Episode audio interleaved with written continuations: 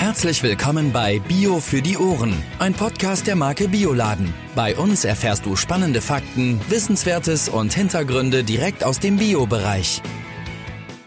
Hallo und herzlich willkommen zurück bei Bio für die Ohren und zwar zur zweiten Folge über Bioweine, genauer Bioweine aus Rheinhessen. Unser Gast ist heute Stefan Sander, der äh, das älteste Bio-Weingut Deutschlands führt. Mit ihm sprechen wir über Ernte und Herstellung. Vielleicht erinnert ihr euch, in der letzten Folge hat Stefan am Ende ähm, ein leidenschaftliches Plädoyer über die Zertifizierung von Bio-Weinen gehalten. Vorher allerdings auch darüber, dass der Geschmack eines Weins der Grund ist, ihn zu trinken. Ja, und in der zweiten Folge nun hören wir doch mal rein, wie das weitergeht.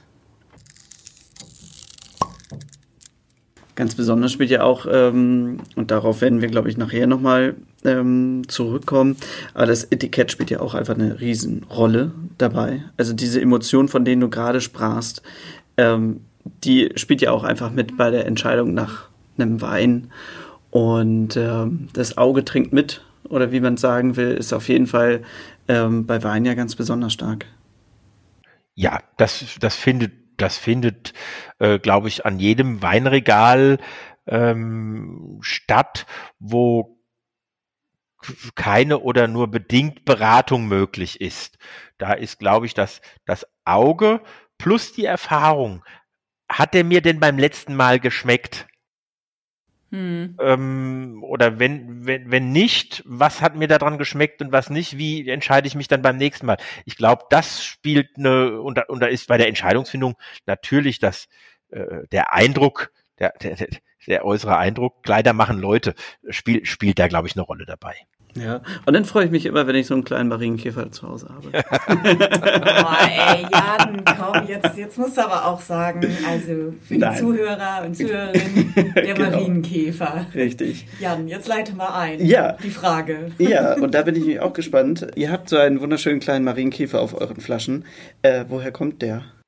Der ist alt. Das sieht man dem zwar nicht an, weil Marienkäfer sieht man das Alter nicht an.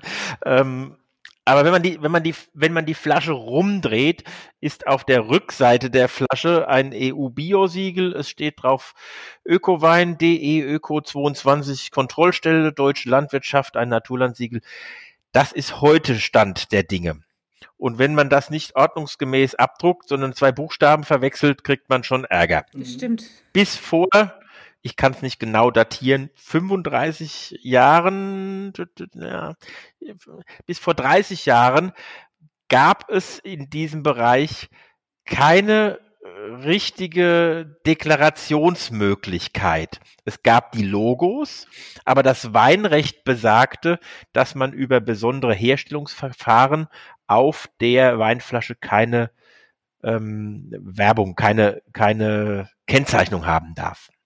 Mhm. Das heißt, es gab zwar damals schon ein Naturlandsiegel, ähm, aber man durfte nicht drauf schreiben Ökowein. Mhm. Und meine Eltern ähm, waren aber willens oder wollten es sichtbar machen.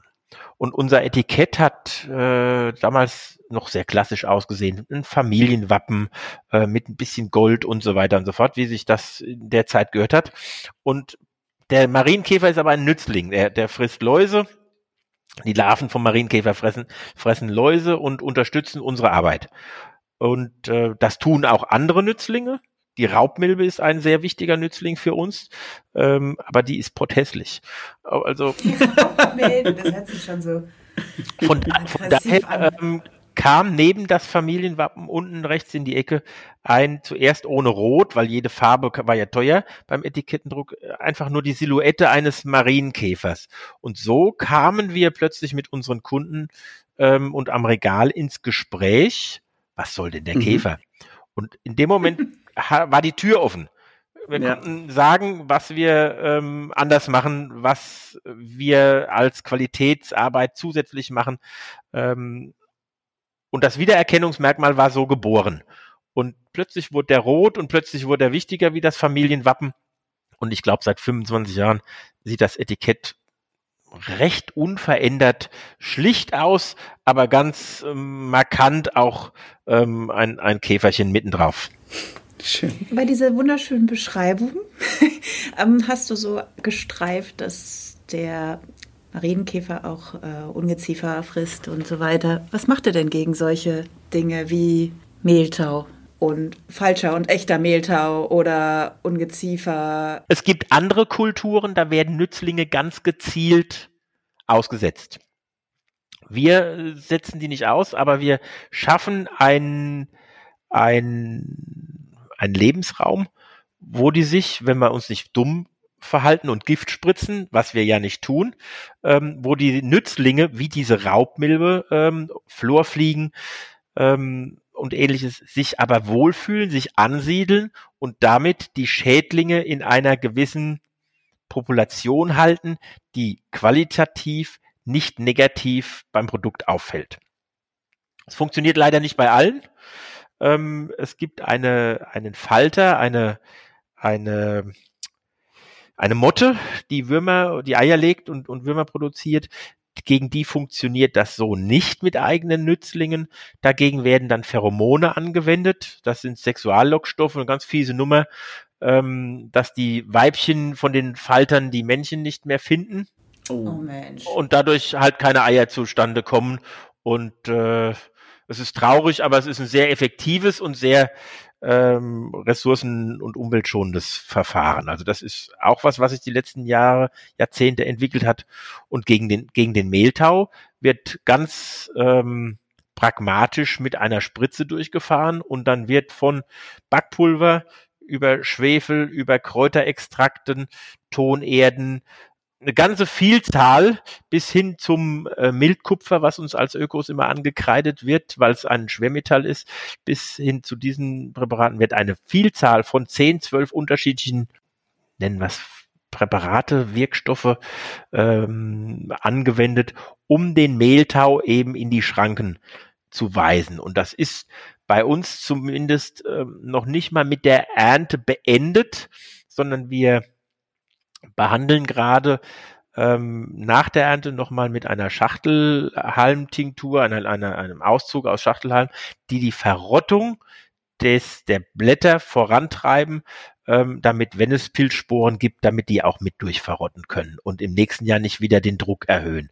Also es ist ein sehr, sehr umfängliches Arbeiten mit den, mhm. mit den Schädlingen. Wir wissen, wir können sie nicht komplett verbannen, aber wir müssen ihnen die Schranken zeigen, dass für uns ein, ein hochqualitativer Weinbau äh, mit, mit ähm, hochqualitativem Traubenmaterial möglich ist. Gemessen werden wir ähm, am Produkt. Ja. Das ist ja einfach ein höherer Aufwand, den ihr dadurch habt. Auch wir, wir, spa wir sparen einen Haufen Geld, was die Spritzmittel angeht. Das stimmt. Äh, möchte ich mal eben nochmal einhaken, Stefan, die Kritik an dem äh, Kupfersulfat. Ja, es ist kein Kupfer, es ist kein Kupfersulfat. Es ist Kupferoxy irgendwas. Okay, also Kupfer. Ja. Und zwar, also dieses Schwermetall. Ja. Von dem, ja. Äh, jetzt habe ich, hab ich äh, gelesen, dass ähm, ihr heute äh, nach den EU-Richtlinien sechs Kilo im Jahr auf ein Hektar davon zerstäuben dürft sozusagen. Und früher waren das ja 60, um die 60, also weit mehr als 60 Kilo im Jahr. Was ist dann die Kritik? Also ich meine, wenn man und, und ach so genau und was habe ich noch gelesen? Ich glaube, in Deutschland hat man sich schon darauf geeinigt, nur drei oder vier Kilo. Wir sind rechtlich gesehen in Deutschland bei drei. Bei drei, guck mal, okay. Schon seit mindestens zehn Jahren. Also diese auf EU-Ebene heißt dieses Papier äh, die Kupferminimierungsstrategie, die läuft, die greift auch.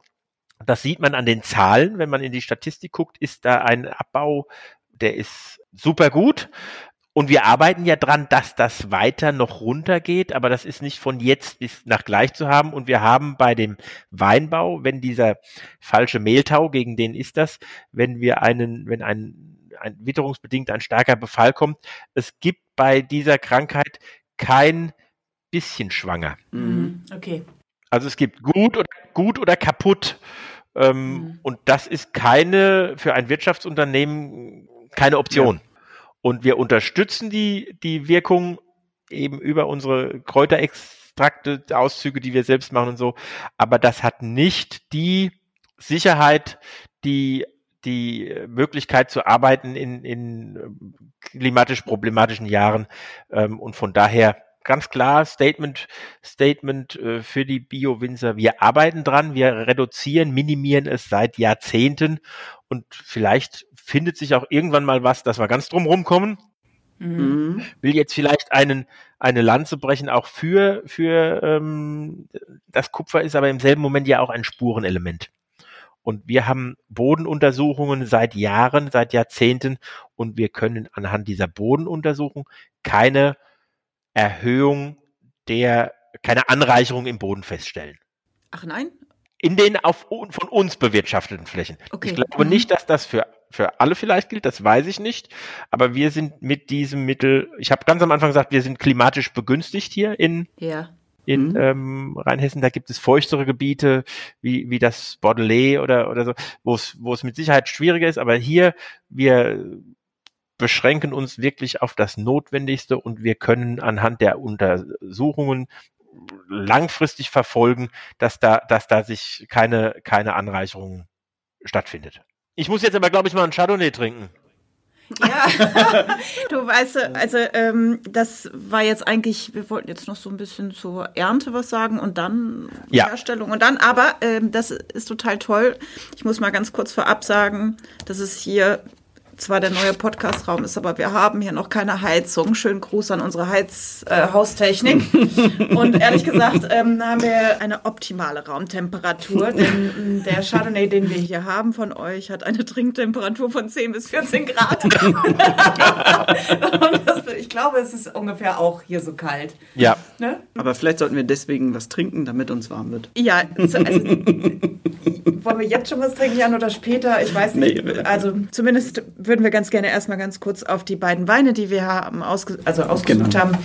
Die hat äh, unser Weinexperte mit uns ausgesucht, sagen wir es mal so. Äh, der Andreas, den du ja auch ganz gut kennst, ne? Hm? Schmiedberger. Ja, ja, ja, schon lange. So, und ähm, ja, wir haben hier ein Chardonnay von euch. Ähm, Ach, weißt du was? Ich glaube, das kannst du viel besser. Also nein, ich möchte noch kurz vorab sagen, dass der 2020 im Gomio steht, äh, im Wienum Weinguide 2020 und im Eichmann Deutschland Weine auch 2020. Also so schlecht kann er nicht sein. Vielleicht sagst du mal, weshalb der richtig gut ist. Nee, wa warum der richtig gut ist, das muss ja jeder, jeder selbst entscheiden. Ich kann, Aha. ich, möchte, ich möchte, oder ob er einem selbst richtig gut schmeckt. Ich möchte, wenn, dann was zum, zum Hintergrund sagen. Chardonnay. Chardonnay ist nicht die einheimische Rebsorte. Und angepflanzt haben wir die ersten Stöcke, ich meine 1992 oder so.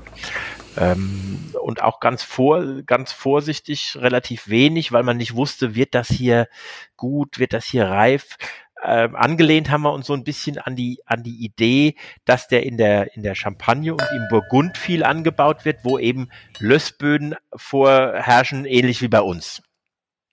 Und ähm, mhm. dann haben wir ein paar Jahre damit rum experimentiert, zuerst im Stahltank, dann in, in äh, Barrikfässern, dann teilweise in großen Holzfässern und haben uns da äh, langsam daran ent lang getastet, was uns so vorschwebt. Ähm, und gestrandet sind wir bei einer internationalen Rebsorte, die hier im Betrieb in alten, ovalen, großen Holzfässern, den sogenannten Stückfässern, wie sie hier in Rheinhessen vorherrschen, früher vorherrschen waren, in solchen Fässern ausgebaut werden. Und das Geile ist, wir haben eine Mischung der Frucht von der Traube, weil wir sie nicht mit zu viel Holz überlagern, ja. haben aber trotzdem den, den Schmelz, dies, das Füllige, das Saftige, was so diese Holzfasslagerung und die lange, das lange Hefelager mit sich bringt. Und diese Kombi ähm, passt der Traube anscheinend gut. Und so haben wir uns da irgendwann hinentwickelt, ähm, und dann können wir nämlich das Spiel vervollständigen. Es, äh, der Wein ist eine Mischung nachher vom Acker, vom Weinberg, vom Terroir, mhm. was da vorherrscht, mhm. und wird ergänzt mit der Handschrift derjenigen Personen, die nachher Wein draus machen. Und deswegen ist jeder Wein auch irgendwo ein Unikat. Das finde ich Das schön. Ist also äh, ganz witzig, äh, Chardonnay ist ja auch so ein bisschen der Hausfrauenwein, ne? Also ich sagt, äh, sagt man so, ich weiß nicht, ob du mal Desperate Housewives gesehen hast, äh, ist ja so, so eine US-amerikanische Serie gewesen. Die haben da ja gefühlt immer äh, Chardonnay getrunken. Aber das eher, das ist nämlich genau das, was du sagtest. Chardonnay ist ja auch so bekannt für seine fruchtige Note und ich kannte, weil ich früher bei einem Weinglashersteller gearbeitet habe, auch diesen ähm, ja in, im Holzfass gereiften, also Oak Chardonnay. Und als ich den jetzt gerade probiert habe, habe ich gedacht, der ist wirklich fruchtig, hat aber dieses cremige trotzdem, ne? Und das ist, das ist die Kombination, an die wir uns rangetraut haben, statt Toll. die Eichenholzfässer. Es gab, also ich kenne die Serie nur vom Hörensagen, nicht vom, nicht vom, nicht vom Schauen. Aber es gab danach, es gab eine Zeit der ABC-Weine in Amerika. Anything but Chardonnay. Also die, ja, okay. Die hatten, es praktisch übertrieben. Das war immer noch mehr Holz und noch mehr Barrik und noch alkoholischer und plötzlich wollte keiner mehr Chardonnay.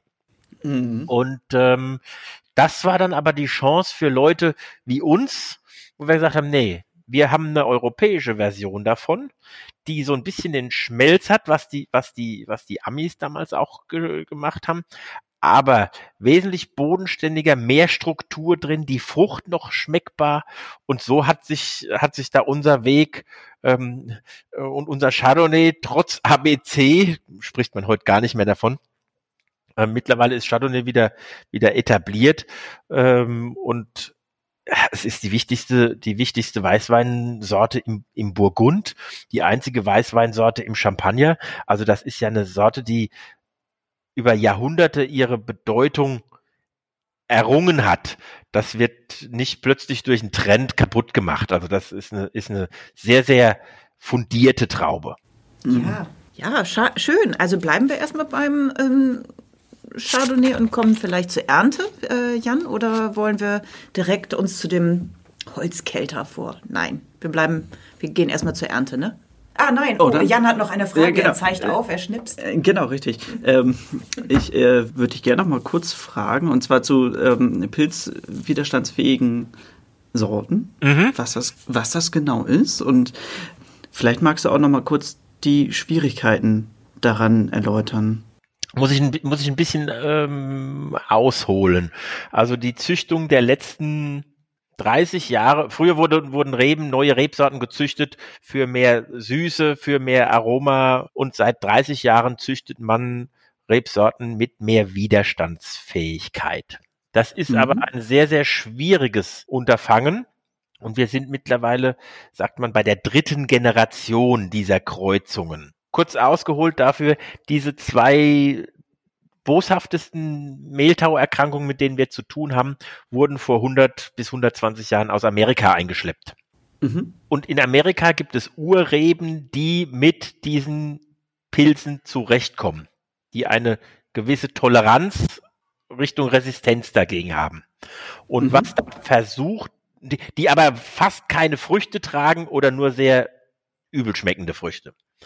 Und die Aufgabe ist jetzt praktisch die europäischen Kultursorten mit diesen amerikanischen Ursorten zu kreuzen und das Exemplar rauszufinden, was einerseits Trauben hat, die schmecken und von der anderen Seite her die Widerstandsfähigkeit. Das ist schlimmer wie die Suche der, der Nadel äh, im Heuhaufen und deswegen dauert das auch so lange.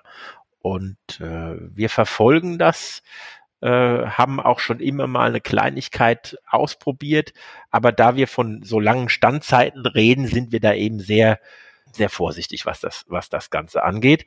Ähm, es ist jetzt eine Generation dran, da gibt es dann Trauben, die nennen sich Muscaris oder Hm. auch den, auch den äh, Cabernet Blanc, die wohl Mhm. sehr vielversprechend Resistenzen haben und gleichzeitig eine Ertrags- und Geschmackssicherheit.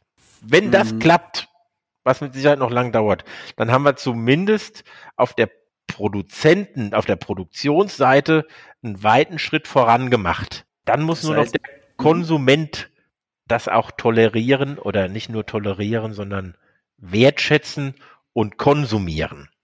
Mhm. Ähm, und in den letzten Jahren wurde ganz viel Wein eben über die, über die Rebsortenbezeichnung angeboten. Und da sind das halt komplett unbekannte Namen. Da ist Chardonnay dann schon was anderes. Und das wird, die, das wird die nächste Hürde dann sein. Wenn das, das technisch geht, vielleicht aber noch am Rand, ähm, bei den Rebenzüchtungen gibt es Gott sei Dank bis jetzt, zumindest nach meinem Wissen, noch nichts, was funktioniert, was Gentechnik angeht. Weil die Rebe als, als Langzeit, äh, als mehrjährige Pflanze da einfach zu schlau ist.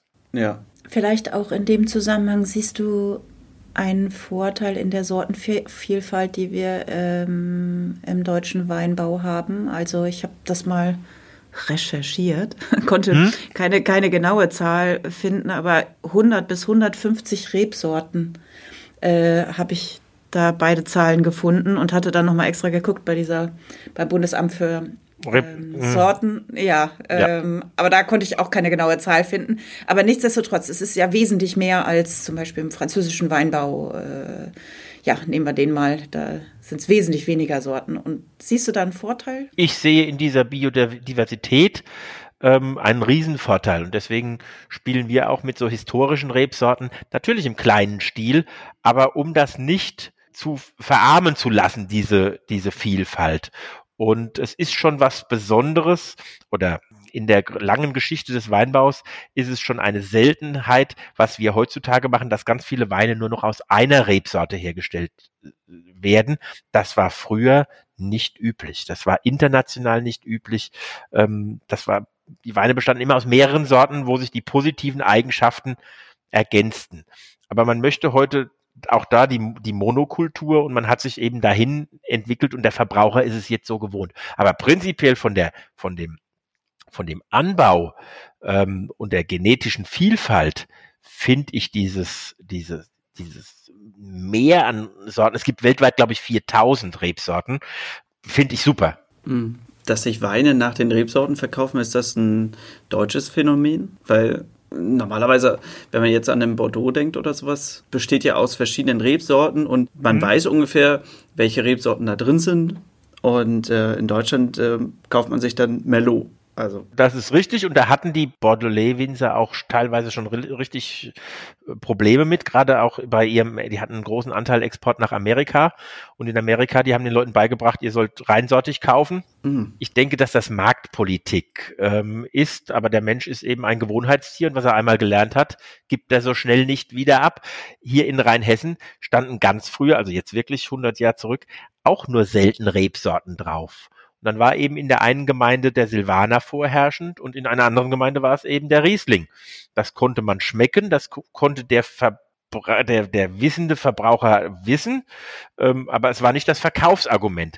Entweder hat der Kunde den Winzer erzogen oder der Winzer den Kunden. Das war so eine, so eine schleichende, so eine schleichende ähm, Ent Entwicklung hin zu diesen, diesen Rebsortenbezeichnungen. Und das wird ähm, auch etwas sein, was für diese ähm, Piwis, sagen wir dazu, also die pilzwiderstandsfähigen Rebsorten, ähm, die Sache nicht leichter macht. Ja. Da kommen wir doch jetzt mal zur Ernte. Ein wunderschöner Übergang. Entschuldigung. Wie läuft die Weinlese bei euch ab? Habt ihr eine Handlese? Habt ihr Vollernter? Ähm, Gibt es also, da Unterschiede bei dem einen, bei dem anderen so? Oder wann weiß ich überhaupt, wann die wann, wann die Traube gut ist. Du hast eben gesagt, es ist drei Wochen eher als äh, vor, als du angefangen bist in jungen mhm. Jahren. Ne? Und ähm, woher weißt du das? Gehst du in den Weinberg, schmeckst die Weintraube, presse sie, was, was machst du? Je nachdem, wie nah wir an der Ernte dran sind, ganz, ganz unterschiedliche Geschichten. Also wir haben natürlich ganz klassisch die, die, die, den Refraktometer, mit dem wir die Öxle messen. Der Öxle-Gehalt ist nichts anderes wie ein Dichtemessgerät, womit ich feststellen kann, wie viel Zucker ist in der Traube. War früher das Nonplusultra, musste man messen. Man hatte die Ernte immer an der, an der, an dem Zuckergehalt festgemacht, was später ja auch den Alkohol ähm, ausmacht. Das hat sich dann irgendwann verändert und man oder es ist ergänzt worden um eine Untersuchung der Säure. Mhm. Weil in den wärmeren Jahren, wie wir sie jetzt in den letzten Jahren regelmäßig haben, die Säure auch ein maßgeblicher Punkt ist, dass die nicht zu, zu schnell zu wenig wird. Dafür brauche ich aber mehr äh, Saft wie, wie nur für die Öchsle und dann wird eine sogenannte 100-Beeren-Probe gemacht. Das heißt, in den, in den meisten Fällen wird der Auszubildende oder die Auszubildende losgeschickt und ähm, probiert in, mit 100 Beeren einen Querschnitt dessen festzustellen, was im Weinberg ist. Das wird ausgepresst, dann hat man davon 30, 40, 50 Milliliter ähm, Saft und der Saft kann dann richtig nach Öchsle und Säure und pH-Wert untersucht werden. Und in mhm. Jahren wie diesem Jahr, wo die Rahmenbedingungen wirklich optimal waren, geht das bar aller technischen Möglichkeiten ganz anders. Der Stefan geht in Wingert, der Stefan probiert und wenn man die Traubenkerne so kauen kann, ich liebe Traubenkerne, dass das ein Wohlgeschmack ist, dann ist richtig zum Ernten. Bei den Trauben sieht das außer dem Winzer fast nie einer, aber man sieht es bei den Äpfeln ganz gut. Wenn man Äpfel der neuen Ernte kauft, haben die grüne Kerne. Ja. Wenn man Äpfel einer gelagerten Ernte, einer reifen Ernte kauft, ähm, haben die plötzlich verholzte und braune Kerne. Genau der Unterschied ist das, was Qualität und Reife für uns ausmacht. Solange die Kerne bitter und astringent schmecken, wollen wir keinen Wein draus machen. Wenn die Kerne mhm. eher geröstet und tabakartig schmecken, dann ist die Frucht in einem Zustand, dass sie geschlechtsreif, vermehrungsfähig ist. Also diesen Kern kann ich dann in eine Erde stecken. Das mhm. heißt, ich habe den optimalen Moment der Reife erreicht. Und dann ist für uns der Punkt, dann wird geerntet und dann wird Wein draus gemacht. Dann macht es doch bestimmt auch einen Unterschied, wie dein Weingarten oder dein Weinberg gelegen ist, oder? Also wenn, wenn du jetzt ein Weingebiet am Hang hast dann, und die eher zur Sonne stehen, dann werden die ein bisschen früher reif. Richtig. Und das heißt, du gehst dann äh, dementsprechend auch zuerst die Gebiete ab und dann zu den anders Richtig. gelegenen Gebieten. Das, das, das, ich will nicht sagen, kann man eine Uhr nachstellen, aber die Reihenfolge ist doch in vielen Jahren sehr ähnlich. Ähm, mhm. und man, man, man kennt seine, seine Pappenheimer dann ja und weiß, okay, da werden sie zuerst reif, da werden sie später reif. Was dann nochmal ein bisschen Einfluss haben kann, ist die Erntemenge. Wir hatten dieses Jahr zwei Flächen, die aufgrund der, der äh, schlechten Wetterperiode in der Blüte sehr wenig Traubenansatz hatten. Und die haben natürlich nachher sogar die in den wärmeren Lagen überholt. Ähm, mhm. Weil wenn die, wenn dieselbe Anzahl Blätter nur die Hälfte der Trauben ernähren, mit Zucker versorgen muss, geht das natürlich viel, viel schneller, als wenn der Behang, ähm, der Ertrag größer ist. Mhm. Also man muss schon, man darf keinen vergessen, man muss immer mal gucken. aber das ist mit der Grund, dass wir unsere, unsere Flächen, im Ausland sagt man arrondiert, ganz arrondiert ist es bei uns nicht, aber im Rahmen von drei Kilometer um den Hof haben. Also ich bin überall mal schnell und kann mir ein, ein Bild machen, womit ich momentan zu tun habe. Und das ist für mich extrem wichtig, dass ich sehe, wie ist die Entwicklung überhaupt. Ich habe gerade gedacht, da hast du mit, diesen, mit dieser Messlatte 10.000 Schritte pro Tag, glaube ich, keine Probleme, ne? Seltenst. das glaube glaub ich. Nee, und ähm, zu der zu der Art der Ernte, wie äh, das das vonstatten geht. Wir sind ein festes, aber kleines Team ähm, mit gut zehn Leuten, die händisch ernten und wir mhm. benutzen teilweise eine Erntemaschine, die die Beeren abschüttelt. Und für mich ist es die Kombination aus beidem, was äh, uns da gut macht. Also die Maschine ist sehr schnell und sehr schlagkräftig, kann aber nicht sortieren. Also die braucht einen sehr gut vorbereiteten Weinberg, damit nur noch absolut Top-Material in gleicher Reife da hängt. Die mhm. Menschen sind natürlich schlauer.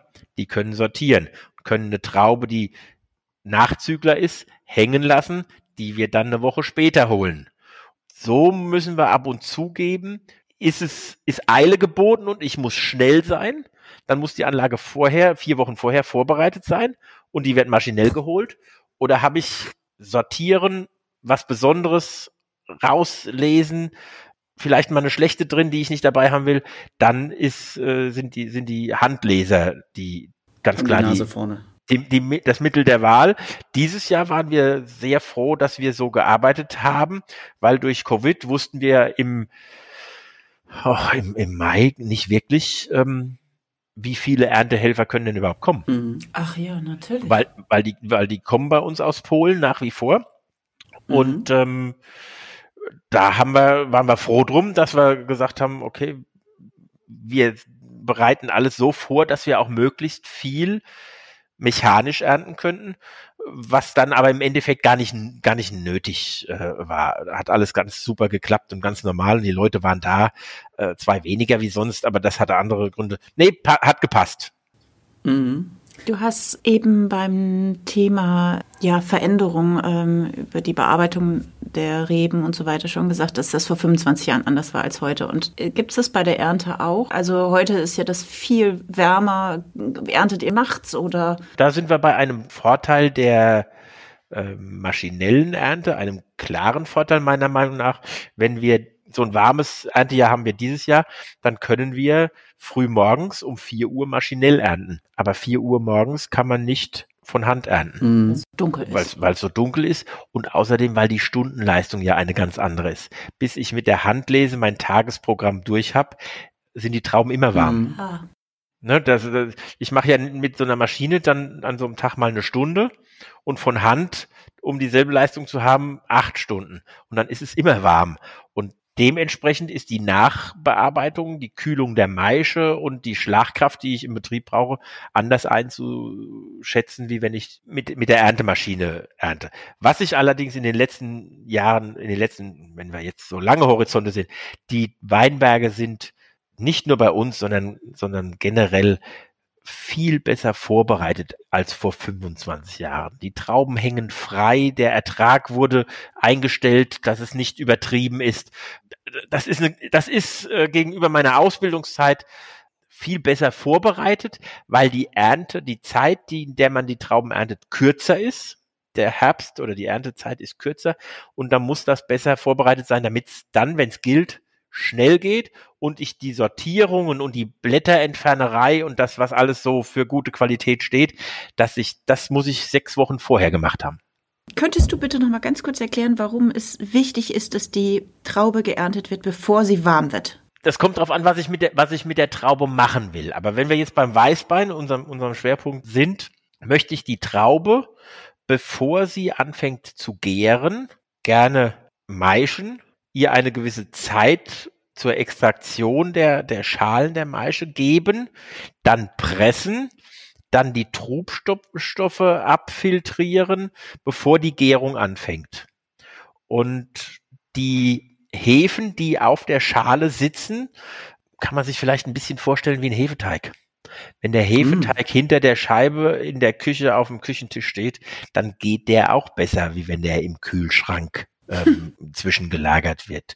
Und so wird bei uns recht viel mit der Temperatur jongliert. Also ich habe gern kalte Trauben, weil ich denen, weil ich dann mehr Zeit habe und denen mehr Ruhezeit Ne, wie die Teigruhe auch, denen mehr Ruhezeit vorab geben kann, als mhm. wenn ich Trauben habe mit 26 Grad, wie es dieses Jahr teilweise war, wo es hoppla hoppla hoppla hopp gehen muss. Ja. Das ist der, das ist der große Unterschied. Vielleicht mit dem, mit dem Hefeteig ganz gut zu vergleichen.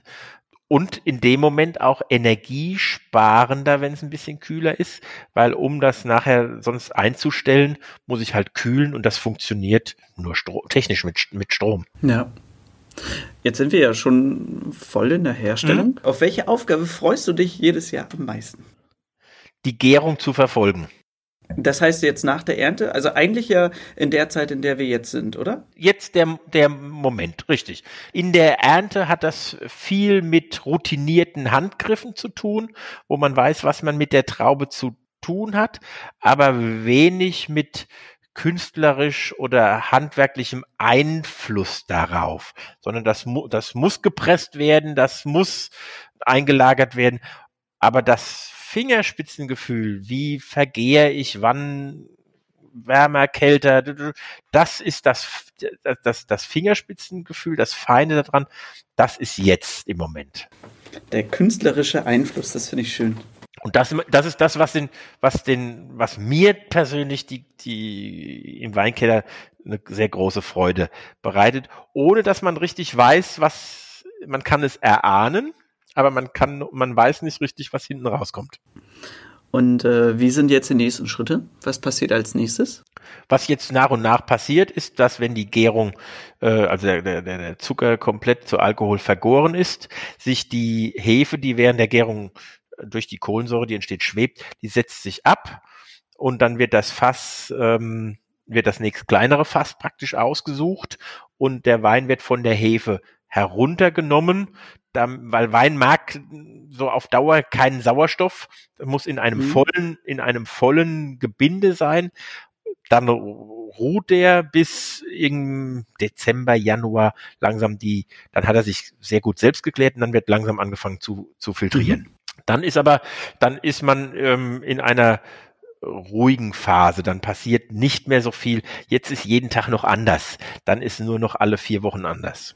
Und was für Stellschrauben hast du denn jetzt, um Säure und Süße ähm, zu beeinflussen? Für Säure zu beeinflussen geht es nur in eine Richtung. Und zwar die Säure kann man reduzieren dadurch, dass man den Wein sehr, sehr lange auf der Hefe lässt und durch diesen langen Hefekontakt eine Art ähm, Milchsäuregärung stattfindet. Also die, die, äh, dass, dass äh, eine zweite Gärung stattfindet, bei der die, die ähm, Äpfelsäure zu, zu Milchsäure umveratmet wird.